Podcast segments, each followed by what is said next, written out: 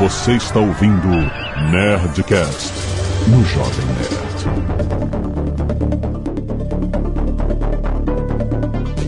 Lada, lada, lada, nerds! Aqui é Alexandre Antônio, Jovem Nerd, o que faz um programador ser bom? Dedos.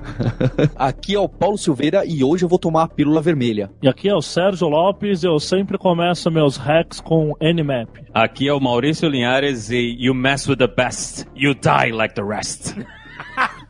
Nossa senhora. Aqui é o Azagal, é isso aí. Só isso. Muito bem, nerds! Estamos aqui em mais um Nerd Tech trazido mensalmente pela Alura, curso de tecnologia. Cara, olha só, hoje o assunto é muito maneiro. Vai ser um assunto mais light, não tão hardcore, né? Mas nós vamos falar de filmes com programadores. Se prepara para sentir raiva. Eu quero saber, com os nossos programadores aqui, nossos queridos letrados, o que eles têm a dizer sobre o programador de Hollywood. Vamos lá!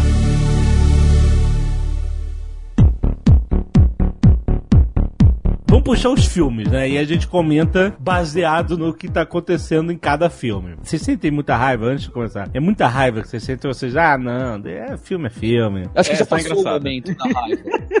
passou Já, o momento da já raiva. passou? Foram tantos anos que agora a gente, quando você vê alguma coisinha mais próxima da realidade, você fica super animado e desconsidera todo o efeito 3D do restante do filme. Aham. Vamos lá, puxa um filme aí. O filme que tá na memória de todo mundo e que tá fácil. Quem não assistiu vai assistir lá no Netflix. Olha a Lura fazendo jabá no Netflix, hein? Espero que um Olha. dia eles.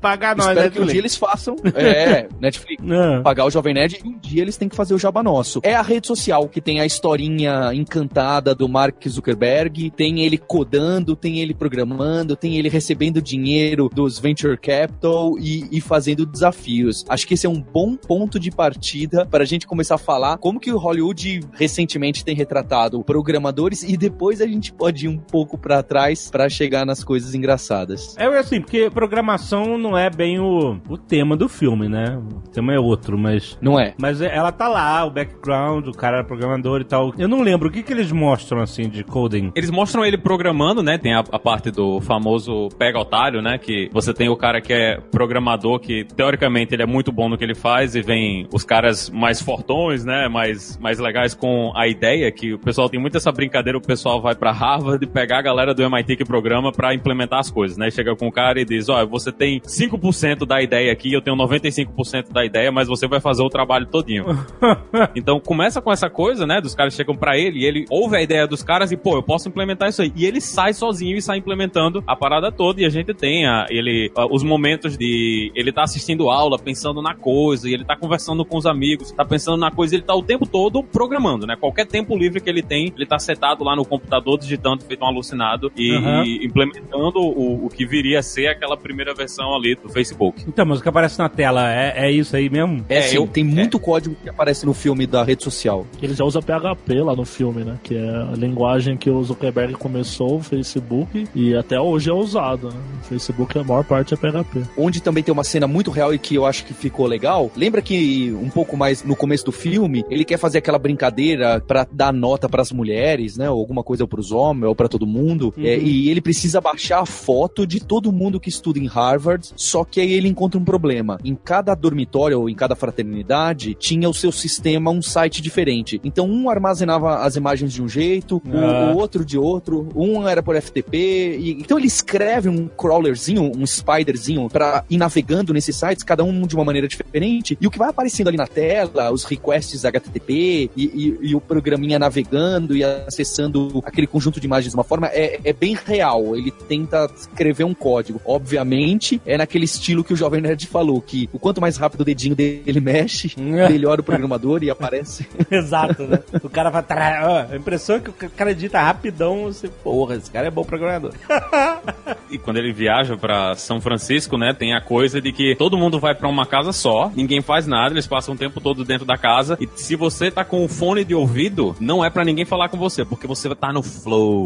Então, eles falam que ele tá em The Zone. Quando lá o Eduardo Saveric, sócio dele brasileiro, né? Ele tá puto com o cara, que ele passou ele pra trás, ele vai lá, o o Justin Timberlake fala assim, não mexe não que ele tá em The Zone. Ele vai lá e pá, explode o computador dele. Eu achei muito maneiro essa cena. Tomar no teu cu.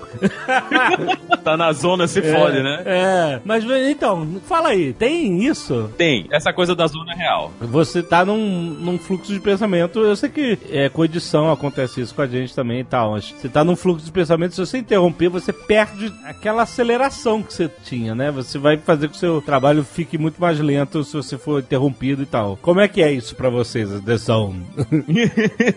Quando você tá trabalhando, essa coisa até do fone de ouvido é engraçado, porque é uma coisa que a gente vê muito. Eu até trabalhei numa empresa que, se você tivesse com fone de ouvido, não era pra ninguém falar com você, porque você tá dando sinal de que você não quer ser interrompido, né? Você Aham. é o hacker antissocial, louco, alucinado, e ninguém deve mexer com você, porque você pode ter, ficar raivoso se alguém mexer. Mas a questão é que você foca no trabalho, você tá focado na, naquilo que você tá fazendo, você tá com tudo aquilo ali na sua memória, né? Na cabeça, e você produz muito mais rápido quando você tá numa situação dessas, mas porque você não precisa prestar atenção no que tá acontecendo ao seu redor. Então é tipo quando você tá ouvindo música e você foca na música, você esquece o que tá acontecendo com você e você atravessa a rua e não vê que o sinal tava fechado pra você. É mais ou menos essa mesma sensação e é uma coisa que se você quer ser produtivo, você quer entrar nesse estado, né? Pelo menos algumas vezes por dia, pra você realmente conseguir programar. Sim. E às vezes esse estado passa poucas vezes no dia. Então, se você é interrompido no momento que você tá bem concentrado e que tá fluindo o seu código, pode ser que você, o resto do dia vai ser bem produtivo como costuma ser. Mas o que, que vocês ouvem? É tudo aquela música de ultra techno.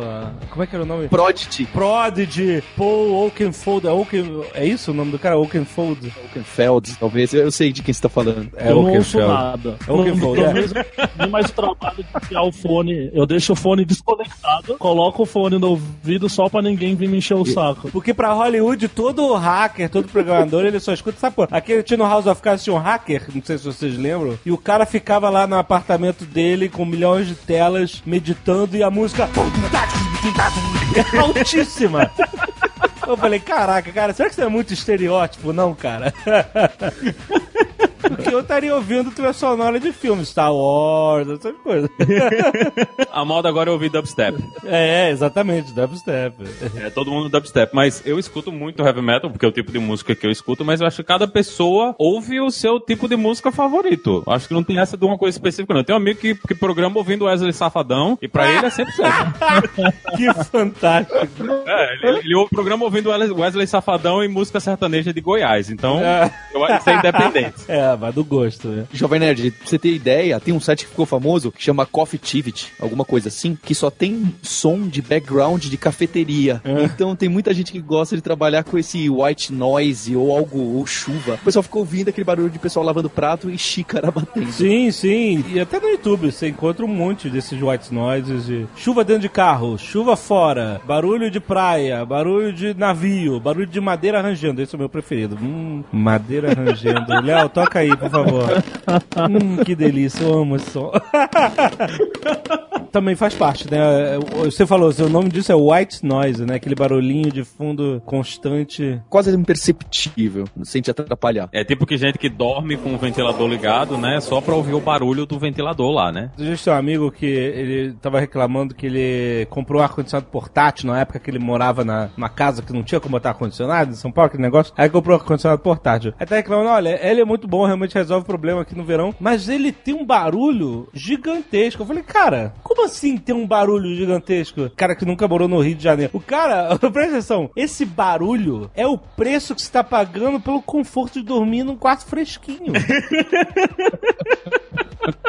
Desliga essa porra e vai dormir no calor pra ver se tu vai dormir. O que, que vai te incomodar mais? Ah, o cara. Cara, não se reclama. Barulho de ar-condicionado é porque hoje em dia os ar-condicionados são splits, não fazem mais barulho. Na nossa época, eu, os O velhos. barulho era normal. Meu irmão, era o motor de avião dentro da tua casa. Mas era o preço que você tem que pagar. E aí vira white noise. Daqui a pouco você não liga mais pra essa porra. Você até gosta, esse barulho significa conforto. No filme da rede social tem uma outra cena que é legal, mas a gente pesquisou bastante pra saber se é verdadeira e cada um responde uma coisa, que é o hackathon, que tem um momento que eles estão, tem quatro É. programadores candidatos Isso. e eles querem uma vaga na, na rede social, lá no Facebook. Aham. E aí eles ficam disputando e quem erra ou quem alguma coisa tem que beber um shot de alguma bebida alcoólica. Aquele lá, chutaram, chutaram balde ali É, naquele porque nível. como é que o cara vai programar? É, Tem um quê ali meio real da disputa, de um hackathon, mas tá totalmente exagerado com aquela briga e bebida alcoólica. Mas isso acontece. Isso aí, olha, eu, eu não posso dizer nomes aqui, né?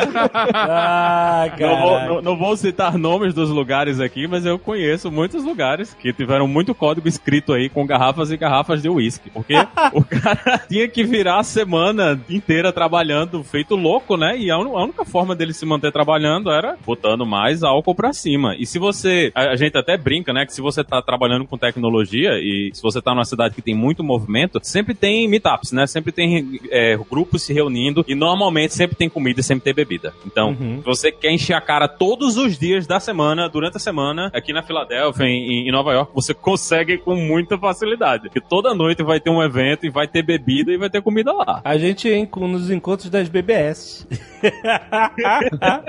É, Lá olha no Rio, só, hein? tinha, sempre fechava um barzinho lá em Botafogo e ia toda a galera da BBS. Nossa, quem é mais novo não faz ideia do que, que é isso. BBS era a internet da nossa época. É isso aí, a internet local, né? É a um primeira servidor só. conexão, primeira vez que você se conectava com outras pessoas online. Exatamente. E aí tinha os encontrinhos. Oh, você ou fulano. Nunca fui em encontro de BBS. Não! Nunca. Era legal. Não, não era.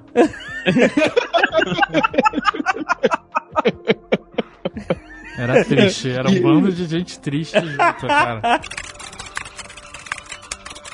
Lembrando da BBS, o Jovem Nerd deixou o gancho para um dos outros clássicos da filmografia dos programadores. Seja pro amor ou pro ódio, o Hackers, de 1995, é isso? Ou 96, 95? 95, meu Deus, que terror. 95. Esse é um clássico que tem Angelina Jolie lá É. como uma menina ainda. E esse é um filme que você precisa assistir para ver, porque é pitoresco, é, é, não tem absolutamente nada de, de real lá do pessoal codando. Caraca, cara. eu- olha, Nada. eu gostava muito desse filme por causa da trilha sonora, que era foda. Na época, era o É. que tinha de mais moderno que eu já tinha ouvido. Caraca, isso aqui é muito, isso é muito foda. Sabe por quê? Porque lá pra idos de 95, a gente tava fazendo uma transição de BBS pra internet e tinha uma parada que rolava muito em BBS, que eu e meus amigos adorávamos, que era os demos computação gráfica. Sabe, tipo, o, o Hans Donner, só, o cara só mostrando o que, que ele pode fazer, sabe? Mostrando um cubo colorido girando, e aí esse cubo se desfaz. Era como se fosse uma mega comunidade fazer apresentações do Fantástico, sabe? é? Só que as músicas eram esse estilo de músicas do Hackers, e, e eu achava isso super modernoso. Deixa aí os links. Tem duas músicas do Prodigy no soundtrack. Uma é aquela Voodoo People, que foi o que estourou. Porra, época. essa é foda, essa Era é foda. muito legal. E, e tem aquela da Orbital, é o nome do grupo, alguma coisa assim, que é aquela da abertura, bem leve, que também é muito bacana. Também foi marcante pra mim. Era aquela época da música eletrônica, do começo pra virar mainstream, né? Olha o nome dos caras no filme. Zero Cool. Olha só. É. Olha os apelidos do cara. O outro era Crash Override, cara. Muito maneiro. Era- nome. O Crash Override é o Zero Cool depois que ele foi preso aos 11 anos de idade por ter hackeado 1507 computadores. bem lembrado, bem lembrado. Esse era o mesmo cara. Só que ele muda. 1507, viu? Não erra o número, isso é importante. Mas pera, qual era a trama dessa porra desse filme, cara? Eu não lembro. Eu só lembro que tinha um vilão que andava de skate dentro da empresa. Olha, olha o Jovem Nerd lembrando aí dos momentos. Nossa, E o cara era o malvadão, entendeu? Nossa, você anda de skate dentro da sua empresa. ele era o The Plague. The Plague, isso. Ele cuidava de um servidor que tinha um segurança lá dentro, só que literalmente tinha um segurança, um cara vestido de guardinha dentro do servidor, dentro da máquina. Eu acho que se um hacker entrasse, ele dava uma cacetada no cara ali.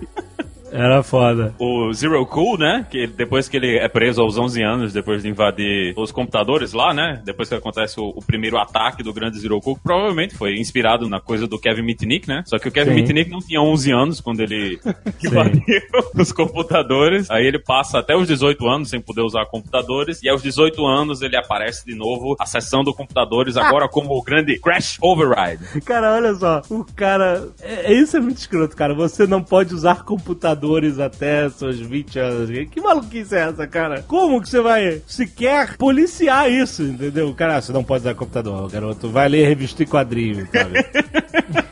Caralho, cara, que merda de história. E aí? Não, o pior é sete anos depois o cara volta a usar o computador e no primeiro dia ele já faz um hack, assim. Numa BBS, Numa BBS. Ó. através de BBS, pra acessar. é, Mas ele... lembra tudo aquilo que tem sete anos que ele nunca digitou. Não, e não mudou nada. Sete anos depois, nada mudou. Ele Nada muda na programação.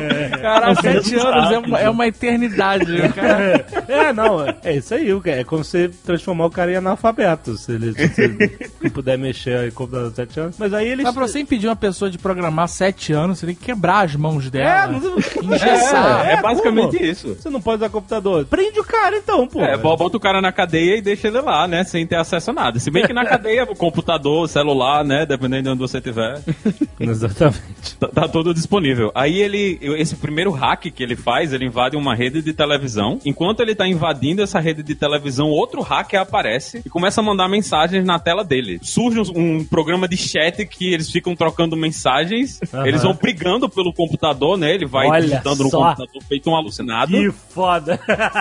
E o outro hacker, né, é Acid Burn. Acid que é a- Burn, muito bom. Mas olha só, os nomes da galera tem os nicknames também, vai dizer que não. Tem razão. E são cafonas desse jeito. Todo mundo tem. Qual é o usuário de vocês no Twitter? No, como é, que é? No GitHub? Ah, o meu é só Maurício. Eu consegui Maurício no GitHub. Sério, porra, parabéns. o do Azagal antigamente era Atalaia Jurubeba. Não era o meu nome de guerra. O meu era Tenente Dyke, mas eu tive que largar isso. Depois que eu descobri, eu não sabia que significava alguma coisa. Vocês ainda têm codinomes. É, eu ainda uso Alotone como um codinome, né? Mas o Jovem Nerd e o Azagal são os principais. Pois é, Já virou nome, né? Não é codinome, é nome, né? é, mas Alo- Alotone é mais roots, é o mais antigo. É o gravata. É o codinome gravata. Tinha um cara no fórum, o Jovem Nerd tinha um fórum, anos atrás. Tinha um cara que era um usuário super ativo do fórum, que o nome dele acho que era Amigo do Aranha. E ele usava o avatar desse maluco, desse filme, esse Zero Cool. E ele usou isso por anos. Tipo assim, assim, ah, é- é, tipo assim, cara, por quê? Eu, eu- eu me pergunto até hoje, eu não sei por que isso marcou tanto. Eu acho que eu ficava muito intrigado, porque esse cara, entendeu? Ele não é nenhum ator famoso e porra nenhuma, ele só fez essa merda desse filme. E nem é uma merda o filme. Por que o cara gosta tanto desse cara, da imagem desse maluco?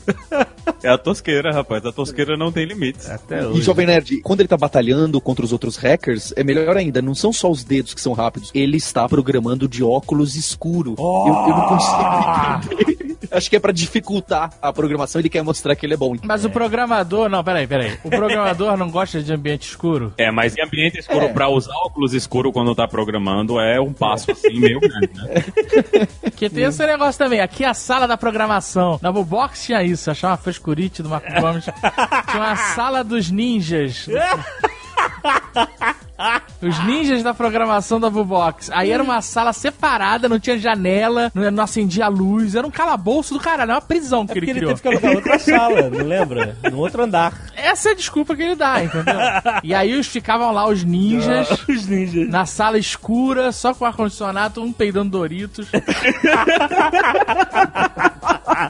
Excelente. Esse filme tá mais real. Esse filme tá mais real. Com... É, com- não, com esse comentário aí, com certeza, aí, aí então, olha aí é que tá saindo, né, essas coisas. Aí, eles estão na briguinha, né, e a briguinha é com aquelas máquinas que botam a fita pra rodar na televisão. Aí fica a Angelina de um lado, pu- empurrando a máquina pra botar uma fita, e ele fica do outro, empurrando a máquina também pra dar outra fita. Ah. As máquinas ficam puxando a fita de um lado pro outro. É, é um negócio inacreditável, bicho. É Fantástico, né? inacreditável. E isso é 1995, e tudo isso era computadorizado. A maquininha que tá fazendo a fita, você controlava ela pelo dial-up aí na internet. Qual é o filme de hacker que eu, eu acho que é do, do de matar, que eles usam aquele zip drive. Zip Drive era 2000 e pouco. Tinha o zip drive e no zip drive tinha o vírus mortal. Ah, é? Ameaça ao planeta. Sempre tem essa porra. Mas se né? parar pra pensar, é uma ameaça que ia ser detida. Que demorava uma eternidade pra ler aquela merda daquele drive. É, uma paramé- Era um discão, um, de um HD de bolso de 100 mega. Exato. Que você botava na parada e ficava uma eternidade pra ler, era lentíssimo. E se desse o clique da morte, acabou o plano do cara. É, entrava aquele, ó. Léo, bota o sonzinho do clique da morte. Isso foi um, um problema conhecidíssimo deles. inclusive- Acabou com a empresa, inclusive. Acabou? Foi isso que acabou com Cara, o né? todos começaram a dar esse problema do, clique da morte. Porque eu lembro das pessoas até elogiando. Pô, é legal, mandei um e-mail pros caras e os caras falaram pra eu enviar a parada pros Estados Unidos, Brasil pros Estados Unidos, e eles iam mandar outro, de- mandaram outro de volta. Não. Eu tinha um zip drive interno. Isso era big deal. Ah, ele era mais rápido esse era bem mais rápido. Esse era. Porque o, o difundido era o externão. Aquele azulzinho. Isso, que você levar pra todo lado. Uau, como eu sou modernão. Na faculdade, olha aqui, ó, no Zip Drive. Quanto cabia no Zip Drive? 100 mega. 100 mega, Era né? ridículo. Era um disquetão, era um disquete parrudo, só isso. Sim, é isso. Lento que nem o disquete É. e com clique da morte, cara.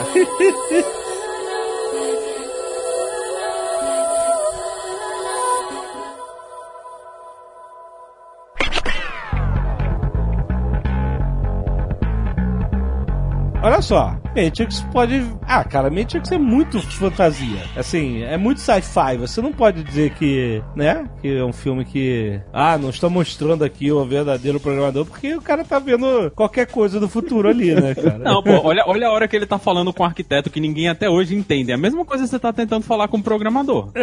Ninguém entende o que o cara tá falando. Ele começa, começa uma leseira e você é, é isso aí e nada. A, a cena acaba e você. O que foi isso? Mas, é uma coisa interessante do Matrix, que é o, o além do filme. A história do Matrix é um- uma galera que mora dentro do computador. Mora dentro da máquina, dentro de uma simulação. E é assim que eles conseguem os poderes e eles saem da simulação. E aí tem todo esse esquema de backdoor, de IP, de não sei o que. Pra Trinity conseguir sair, o cara tem que liberar uma porta pra ela. Não é, simplesmente... E isso tem toda uma relação com informática. Isso é uma parada bem foda, cara. Que passa desapercebido pro público geral. A Zagal lembrou bem, porque no Reloaded, do Matrix 2, a Trinity, inclusive naquela cena da abertura da moto, quando ela vai entrar lá no prédio, ela entra num terminal e ela faz um hack quase real, vai? Médio real, para assim dizer.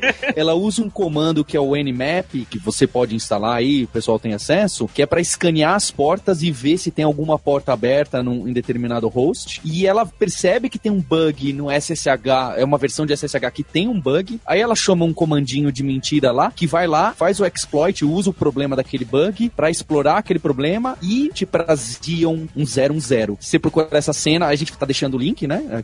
Quem tá na app já vai ver a cena direto. Ou se você entrar em sshnuke.net, algum maluco pegou e deixou só o screenshot desse hack do Matrix pra quem quiser ver. É um site que simplesmente tem essa cena do Matrix. E isso foi um hack real, mesmo. É uma representação de um hack real, né? Isso. Ele até fala o nome do hack, que tinha sido um hack que, famoso na época, que saiu acho que em 2001. E aí eles fazem como se a Trinity estivesse explorando esse hack pra usar pra poder conseguir acessar o computador, né? Eu achei muito maneiro uma parada que. Um conceito, obviamente, extrapolado, mas quando eles ficam vendo aquele código caindo, chovendo na tela, né? O código da Matrix. E ele fala assim: ah, você se acostuma com o tempo. Ele fala: tem muita informação na Matrix pra ser processado. Eu acho maneiro esse conceito porque a gente sabe que você pode fazer qualquer simulação absurda num videogame. Você pode fazer o vento mexer, sabe, em todas as folhas individualmente do ambiente, entendeu? Só que você vai explodir o processamento. Não tem como. Nenhuma máquina aguenta essa merda. Então você, o que, que os caras fazem? Vão transformando isso em, em blocos maiores, ou seja, né, todas as plantas obedecem da mesma forma, como se fosse uma mímica, o soprar do vento, né? Porque no universo, cada folha responde de- da sua própria forma. Na simulação você não pode fazer isso. E aí ele fala assim, ah, que tem muita informação na Matrix, ou seja, pra dar a impressão da grandiosidade da simulação, que pra quem entende disso, né, acho assim, é, é uma frase maneira. Ele mostra, é como se fosse uma simulação real do universo, entendeu? Cada parada reage de uma forma, que o nosso interface visual não tem capacidade de interpretar todas essas informações. É claro, que se você quiser ir bem hardcore na parada, você pode dizer que eles poderiam simplesmente decidir ignorar ou ter alguns parâmetros que fossem agrupados pra você fazer uma representação falsa, mas o máximo fidedigna possível. E aí ele fala assim: então eu tenho que ver o código. Como se o olho humano fosse interpretar aquela quantidade de informações do universo mais rápido do que um processador de imagem, né? Mas tudo bem. Mas aí você tá assumindo que a gente tá no mundo real, real, né? Porque aqui pode ser tudo uma simulação na Matrix. É, também. não, tudo bem. Mas aí mas ele fala assim: eu nem vejo mais o código, eu vejo aqui, ó, loura, morena, etc e tal. E eu achei maneiro também esse conceito de que, porque na época do Matrix eu tava estudando PHP, essas coisas, por causa do site, né? Do, do, do Matrix, não no primeiro, mas no 2 e tal. E aí eu consegui entender isso, entendeu? Por que, que ele fala, ah, eu, porque eu olhava o HTML da página e eu sabia o que eu tava vendo, entendeu? Ah, aqui tá puxando um negócio do PHP, aqui tem isso, aqui. É claro que eu não tava vendo o site, mas eu sabia como ele tava estruturado, eu conseguia entender o código, então eu achei muito maneiro essa frase que ela, ela faz sentido pro programador, não faz? É um pouco poético, mas faz. Eu acho que as analogias do Matrix são incríveis. É, outro exemplo desse, que nem o Jovem Nerd deu, é aquele quando ele explica o déjà vu. Aquele é matador, quando ele fala, ah, déjà vu, não. Ih, isso é mau sinal, porque isso aí é algum bug, porque eles estão mexendo em alguma coisa. É, tá recopilando, né? É isso aí. Cara, é, essas brincadeiras que eles pegaram pra encaixar as coisas, pra explicar um pouco também de código e de programação, obviamente, de novo, com uma liberdade poética muito grande. Aham. Pra mim também, quando eu assisti, não à toa, não tava esperando nada, assisti no cinema ainda e saí de lá falando, caramba, é isso aí, né? É, muito maneiro, cara. Muito foda, muito foda. Mas a maior contribuição do Matrix pra computação foi o descanso de tela do ideograma, da chuvinha de ideograma, né? É, é. Não, todo mundo, todo mundo teve esse screensaver na época, né, cara? Esse comandinho Nmap que escaneia portas de um servidor, ele é tão famoso que lá no site deles tem um link falando filmes que usam o Nmap pra mostrar alguma coisa de hacker. E tem uma lista de uns 15, 20 filmes, inclusive o, o Duro de Matar 4 que vocês Ah! citaram. Por isso que todo hack tem que começar com anime. É, a frase de abertura do Sérgio. o, cara lá no site ele até fala: olha, existe algum mistério em Hollywood que eu não sei por que que os filmes que tem programador gostam de mostrar o nosso programa. Então a gente listou aqui os filmes que fazem isso. Quarteto Fantástico, tem Snowden, tem o Matrix Reloaded, tem um monte. É, ele virou como o telefone, o início de telefone padrão de Hollywood, que é 555, né? né? Isso, isso. ó, é, Virou é. um, um padrão dos caras de roteiro.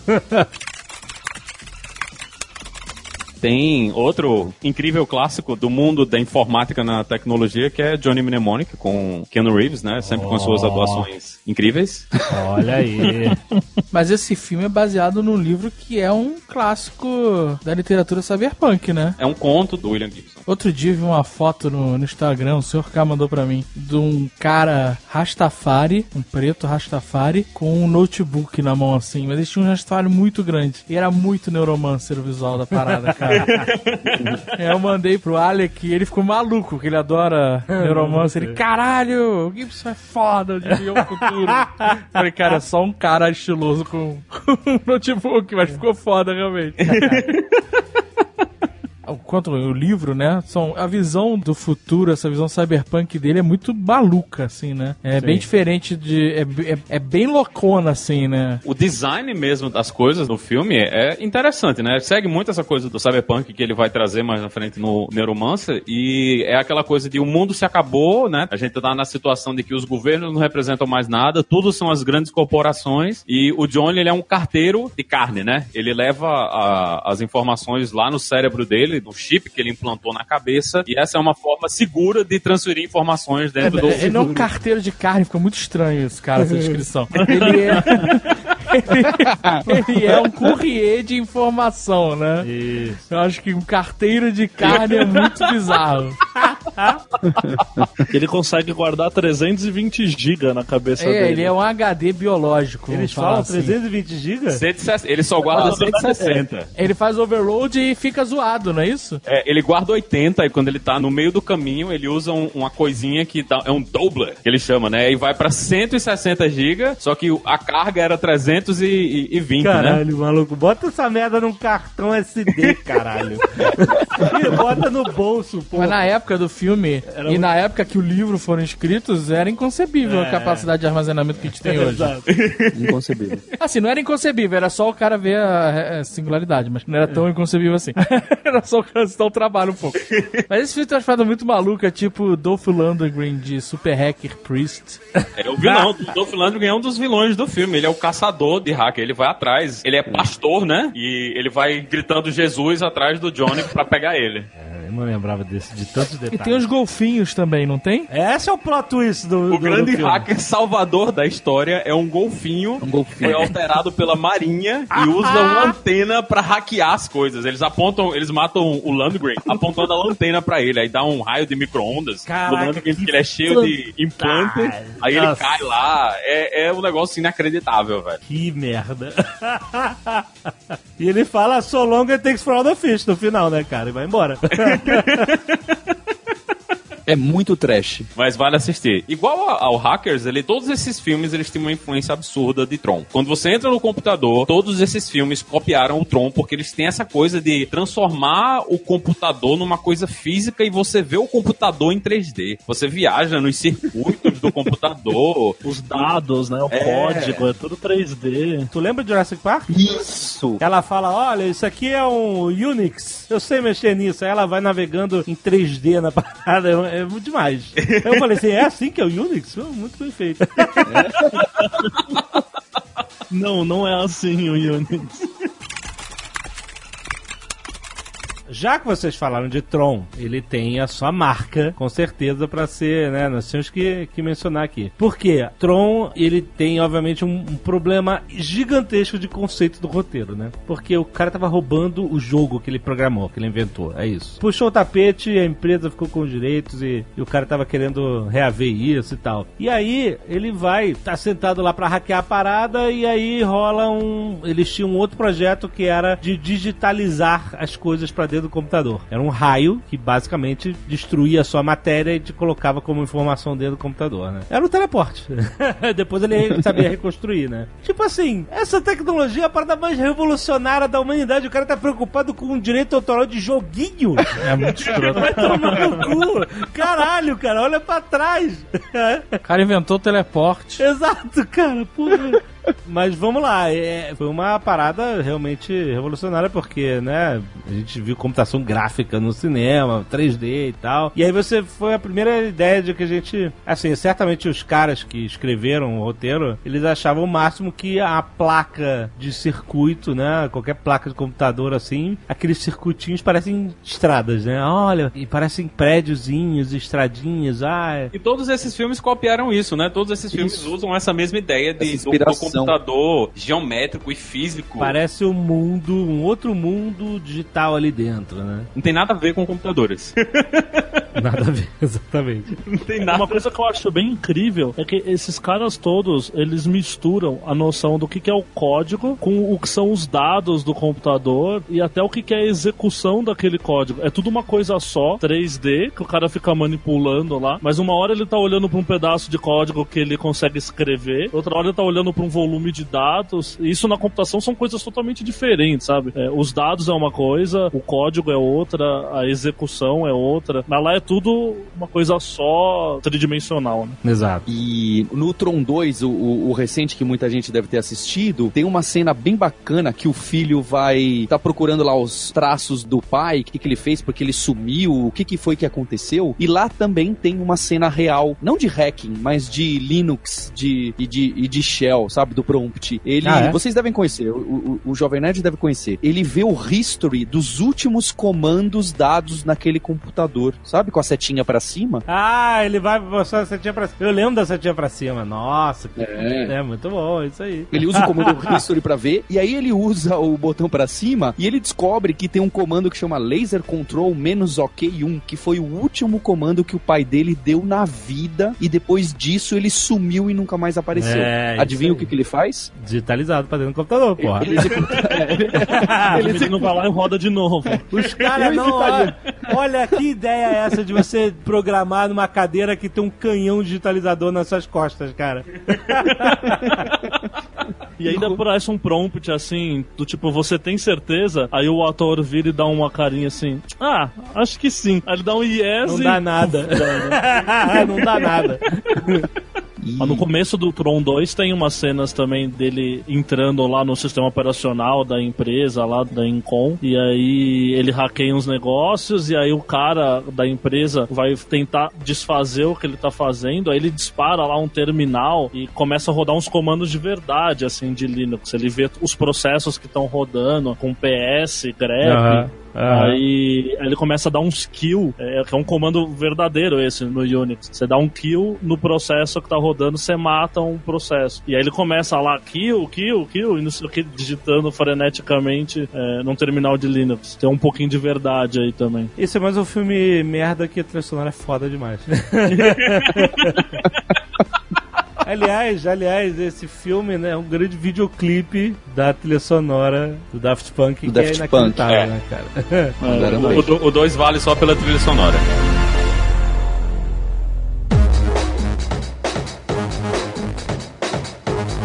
Continuando os filmes trash, a gente teve aí um tempo atrás um Nerdcast sobre o Logan. A gente tem o Hugh Jackman no Swordfish, que é um filme que já apareceu nos Nerdtechs aqui. A senha do Swordfish. A senha. Swordfish. A é. senha, surdo. Não basta o nome ser ruim, a tradução ainda é pior ainda, né? Eu não vi esse filme. Era uma senha de alguma coisa, Swordfish, é isso? É outro filme de hacker que o hacker ele sai, ele não trabalha mais, né? Porque teve problemas com a justiça, essas coisas todas. Aí os caras vão pegar ele. Ele é um grande. Também é outro cara. Ele passa muito tempo sem programar. Ele passou não sei quantos anos sem fazer nada. Ele deixou um worm escondido num servidor do MIT por não sei quantos anos. E ele vai trazer esse worm de volta pra invadir um sistema do Departamento de Defesa dos Estados Unidos. Mas ele tá fazendo isso tudo forçado, claro. É, tudo forçado. E a primeira vez que ele faz uma coisa dessas, ele tá no bola gato lá com a mulher. É horrível, cara. É horrível. Mas olha só, eu lembro desse filme, esse filme do 2001. Tem 16 anos já. E eu, eu- eu lembro que esse filme era uma merda. Era hacker com 40 monitores, Isso. Digitando em dois teclados. Aquela Não, não tinha duas pessoas digitando no mesmo teclado? Em algum momento deve ter, com certeza tem. Mas eu lembro que tinha uma parada maneira, que era, assim, a maneira há 15 anos atrás, né? E com a regra dos 15 anos aplicada. Que era o John Travolta, que era o vilão do filme. Era. Ele tinha um discurso bem. Assim, não era maneira o discurso dele, que era um vilão, mas era maneira a cena do discursinho dele, sabe? Ah, O discurso dele era que ele era um criminoso, mas eles não eram um criminoso real. Ele queria roubar o dinheiro pra financiar as guerras do governo dos Estados Unidos. hã? É, é, é exatamente isso. Ele queria roubar o dinheiro pra financiar as guerras dos Estados Unidos? É, os- porque ele fala que não, a, a CIA e o FBI, eles por muitos anos eles tinham empresas que vendiam drogas e participavam dentro do tráfico de drogas e eles usavam esse dinheiro pra financiar a inteligência dos Estados Unidos. Então, o golpe que ele queria dar não era um golpe pessoal dele, era um golpe pra financiar mais um combate, mais uma guerra do governo americano e no final do filme, quando ele consegue roubar a parada e faz o negócio todinho, o filme acaba com eles atacando um, um grupo terrorista no Oriente Médio na Europa, uma parada assim. Então, tipo, ele conseguiu roubar o dinheiro e ele conseguiu fazer o ataque com o dinheiro que ele roubou. Ok. Tem uma cena de uma explosão de um colete de terrorista que é bem maneira a cena. Eu lembro que isso era bem maneiro. É, aquilo em 3D hoje, né, seria, seria aceitável. E esse filme tem a trilha sonora do Paul Oakenfold. Olha só, apareceu. Foi aí que eu conheci, porque eu roubei umas MP3 da Zagal lá numa época e aí tinha uma, uma pasta gigante desse cara. Eu falei, caraca, de onde é isso? E, é- e era um cara, e é uma música boa. Também manda bem. e também é música de hacker. Olha aí. Tem, tem uma parada foda desses filmes, e tem, tem nos Swordfish também, que é a cena que todo mundo descobre o mega super foda computador, né? Tem uma hora que o Travolta leva o Wolverine pra mostrar o computador, e são nove telas, nove telas de televisão daquelas de 14 polegadas, né? Mas é tudo de cristal líquido, né? Aquela tela meio fininha que hoje não é mais fininha. Aí eles ficam olhando pras nove telas do computador, passando um descanso de tela bizarro que passa ao mesmo tempo em todas as telas, e eles ficam, computador foda várias telas e um teclado. Você fica, caramba, como assim, velho? Vocês estão cagando pro computador que tá, você tá olhando um computador? Exatamente. A gente acha que só os filmes mais recentes estão tentando acertar alguma coisa e ter essas consultorias, é que nem foi o Social Network e o Matrix 2, mas lá no Exterminador do Futuro 2, com o Schwarzenegger ainda novinho, relativamente novinho, quando ele vai lá parar no... Eu acho que quando ele já tá meio que com defeito, ou era no Exterminador 1, talvez. É no Exterminador 1 que ele é do mal, eu acho. Não, não lembro agora. Hum. Aparece no visor dele, quando ele tá caçando lá o, o Connor, ele aparece código assembly de um Apple II. É um, um código que não tem nada a ver, mas é código de programação mesmo. Não é HTML, não é alguma pessoa que bateu na tecla assim pra aparecer. Então você vê que já tinha gente com preocupação de, oh não, pera lá, me dá alguma coisa que tenha a ver com computador pra colocar no cinema e que é, lembre um pouco a realidade. Eu acho que é bem legal um filme antigo como esse ter esse tipo de preocupação. Eu tô vendo o discurso de John Travolta no... Era, um- era um discurso bom, cara. Normalmente os vilões de John Travolta são sempre uma merda. Canastrão, né? Canastrão. Não, é canastrão. O vilão é mega canastro. Mas, mas essa coisa que ele fala de que não, vamos roubar pra o governo dos Estados Unidos fazer outra guerra é uma parada engraçada. E tinha um cavanhaque que era só um... Isso, nossa. Olha só, peraí. Eu vou, eu vou listar pra vocês, peraí. John Travolta Villain. Ele fez bastante filmes de que ele é vilão. E são todos muito ruins. Só. ele, ele é péssimo de vilão, cara. Tipo assim, existe um erro em Hollywood, que é chamar o John Travolta pra ser seu vilão. Assim, não, você chamou o John Travolta pra ser vilão, não faça isso. Olha só. O segundo erro é contratar o Nicolas Cage pra qualquer papel. E tem um filme que fez as duas coisas. Olha, olha só, a senha. Tem um filme que tem um filme realmente que, que tem o Nicolas Cage, e eu acho bom esse filme. O Nicolas Cage e o John Travolta. Qual? Face Off. Nossa, é Face Off. verdade. Mas o John Travolta Eles fazem os dois papéis, então os dois são É, vilão, os dois são heróis. Não, mas quem fica a maior parte do filme como vilão É o John Travolta. é o John Travolta. Olha aí, caralho, que merda. É? O cara maluco era o Nicolas Cage, exatamente. Então, o John Tra... Olha só, cara, esse filme é um combo. É o John Travolta sendo vilão, só que interpretando o Nicolas Cage. Caraca, cara. Deus, velho, caralho. É muito ruim. É muito ruim. Olha só, deixa eu listar rapidamente. assim. Broken Arrow. Qual que era Nossa, isso? Qual- esse qual era é esse muito português? ruim. Que eles roubam um avião, aquele avião Não, é- invisível. O, o B2. É ele com Christian Slater. E o Christian Slater é o herói do filme.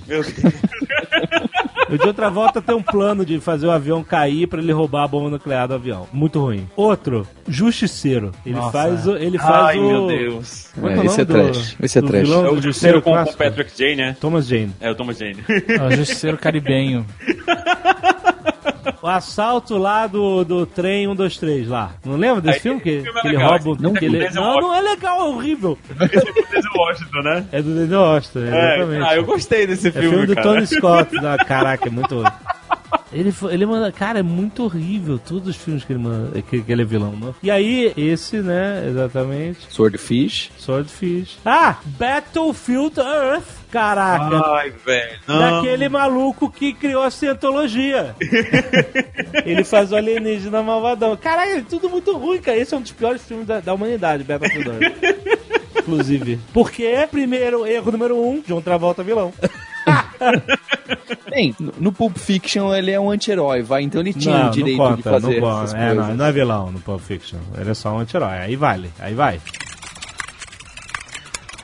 Dessas coisas mais modernas que falam bem de programadores, são bem realistas, tem aquela série do Mr. Robot, Mr. Robot aí. Pois é, quero ver. Que interessado. Cara, é muito boa. Galera fala que é muito boa e que é a melhor representação de um hacker, programador, na, que já se viu. É, ele usa o Linux ali, fala as coisas nerds dos programas certinhos, ele não digita com quatro mãos numa velocidade absurda, é, ele demora pra fazer os hacks, e os hacks são bem específicos e tal. É bem realista, é bem bacana. E, e não é uma série pesada pra quem não é programador, né? É uma série, sei lá, Hollywood normal, então todo mundo acompanha, mas quem é nerd gosta porque se identifica com várias dessas coisas e tal. O personagem bem, bem bacana. Qual que é o contexto, o background do... Então, ele é, ele é um hacker bem, é, bem esse estereótipo introvertido, na dele e tal. E aí ele tem uma mega corporação, a E-Corp, que o pessoal chama Evil Corp.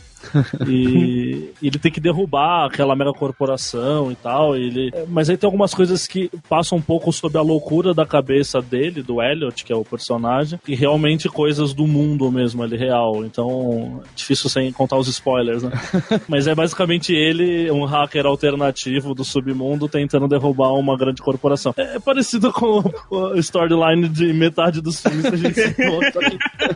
Só que é bem A feito, né? é, só que é bem executado, é legal, é bem bacana. E, aliás, tem várias dessas séries hoje em dia que são legais pra quem gosta. Se o Mr. Robert tá meio na, na modinha, tem umas outras que estão um pouco menos, talvez, mas tem aquela How to Catch Fire, que conta a história dos primeiros PCs na, na década de 70, 80, que é bem realista também. Eles, eles entram em coisas de hardware, então mostra o cara ali mexendo nas peças dos primeiros PCs, ele explicando e tal. E o Silicon Valley? Falam que também. Silicon Valley. Silicon Valley, que é bem engraçada e é, é muito boa. E, e eles têm umas piadas legais de, de startupismo e de computação mesmo. Então ele, a história lá que eles criam um algoritmo de compressão que é melhor do que qualquer algoritmo de compressão que existe. Então, Ah. o Azaghal tirar proveito do zip drive dele.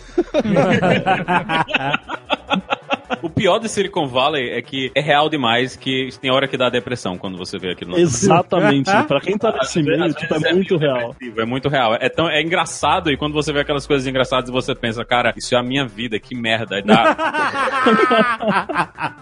Vai, tem uma depressão foda. E esse já teve várias temporadas de comédia, né? Já, já. É da HBO. É bem bacana. Os É. atores famosos, execução boa, eles tiram sarro de um monte de empresa grande. Então você vê lá os caras tirando sarro do Google, do Uber, de sei lá o que mais. É bem legal. Olha, a gente não pode terminar sem falar de A Rede. The Net. Esse é com a. Sandra Bullock. Nossa! Foi o primeiro filme de Hollywood sobre internet. É. Que Parece é que pra- alguém ouviu, né? Ah, esse tal de internet tá pegando. Putz, precisa fazer um Precisamos filme fazer com um isso. filme, é. Aí tentaram encaixar, em, tentaram encaixar em algum roteiro que já tinha Exato. e a internet lá dentro, né? Então, o filme é de 95 também, olha aí. É, ele, sai, ele sai direto DVD, não sai nem nos cinemas. É, 95 foi um ano foda.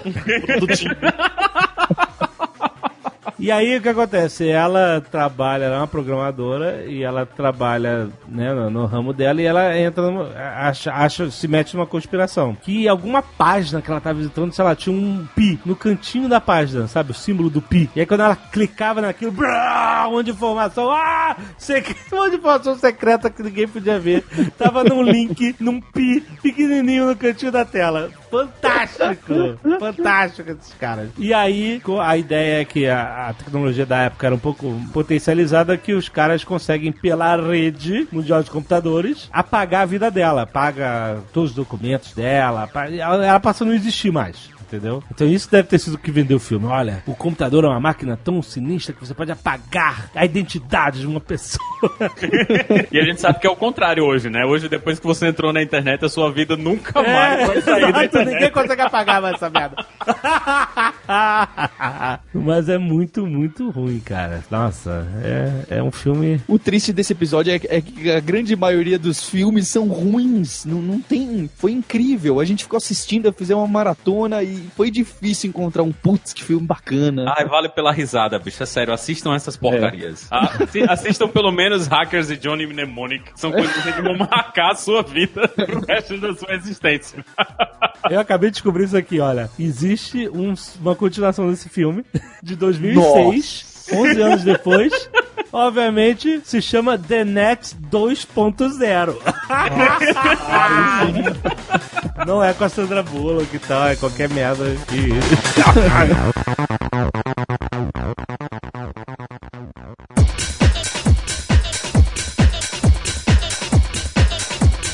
Então, o que que nós temos nesse universo maravilhoso que tem a ver com esse universo maravilhoso de hackers que andam de skate e que botam as informações vitais em disquetes e, e zip drives? Olha só, na Alura Cursos Online Tecnologia, que a gente tem um monte de curso de programação, que é o que a gente costuma conversar aqui no, no Nerd Tech, a gente tem sim curso de segurança de rede, curso de segurança em sistemas web, inclusive que usam o tal do Nmap, que para escanear as portas, para se proteger, ver o que que tá errado. Você aí em casa pode fazer esse curso, passar o Nmap no site do Jovem Nerd pra ver que tá tudo direitinho, que tem a porta 8080 aberta, mas tá atrás do Cloudflare. Olha só, você pode dar- a- aplicar na prática os conceitos dos filmes aqui. Quer saber se no site da Alura tem o xizinho escondido.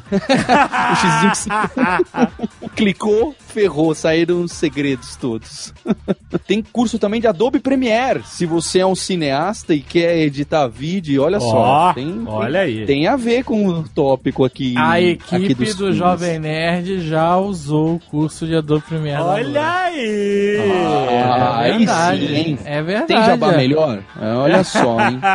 O Breaking Nerd News é editado por uma pessoa que não fazia ideia de como se usava um programa desses e fez o curso da Alura. É isso aí. Olha, hein? O que, que você tá esperando? Você, depois que você ouviu uma dessa, você que passa o dia aí dando refresh no site do Jovem Nerd, no Nerd News, pra ver quando que vai sair o primeiro spoiler do trailer do próximo Star Wars, você sabe onde você pode fazer um curso de Adobe Premiere. Exatamente, aí, muito bom! E não vamos esquecer que quem escuta aqui o Nerd Tech todo mês, Jovem Nerd, tem 10% de desconto. É só entrar em alura.com.br barra promoção barra nerd 10%. Cara, não perca essa oportunidade de você. São quantos cursos? Mais uma vez? Então, mais de 350, Jovem Nerd. Putz grila. Como É. que você consegue isso? E a pessoa vai ter, com plano anual, ter acesso a todos esses cursos. Obviamente você não vai fazer todos, mas você vai ter uma gama tão grande de cursos que eu duvido que você vai fazer só um. É isso você vai aí. ter que fazer um monte de cursos que tem a ver com a sua área, cara. Eles são bem específicos mesmo, né? É, e a gente tá recriando muitos desses cursos. A gente sempre vai lançando curso novo, mas Aham. tem curso aí que a gente fala, poxa, precisa melhorar, precisa refazer, precisa regravar, melhorou isso, saiu versão nova. também, né? Sempre. É tecnologia, não tem como. Então, É não é só esse número que tá É, se você for ver, a gente tá relançando um monte de coisa reformulada. Então, tô esperando você. Visita lá o site, navega, conhece os cursos aí, vem, vem trabalhar com tecnologia, que é um negócio bem legal. Exatamente. Então, até mês que vem, galera. Link no post. Vá conhecer os cursos da Luna!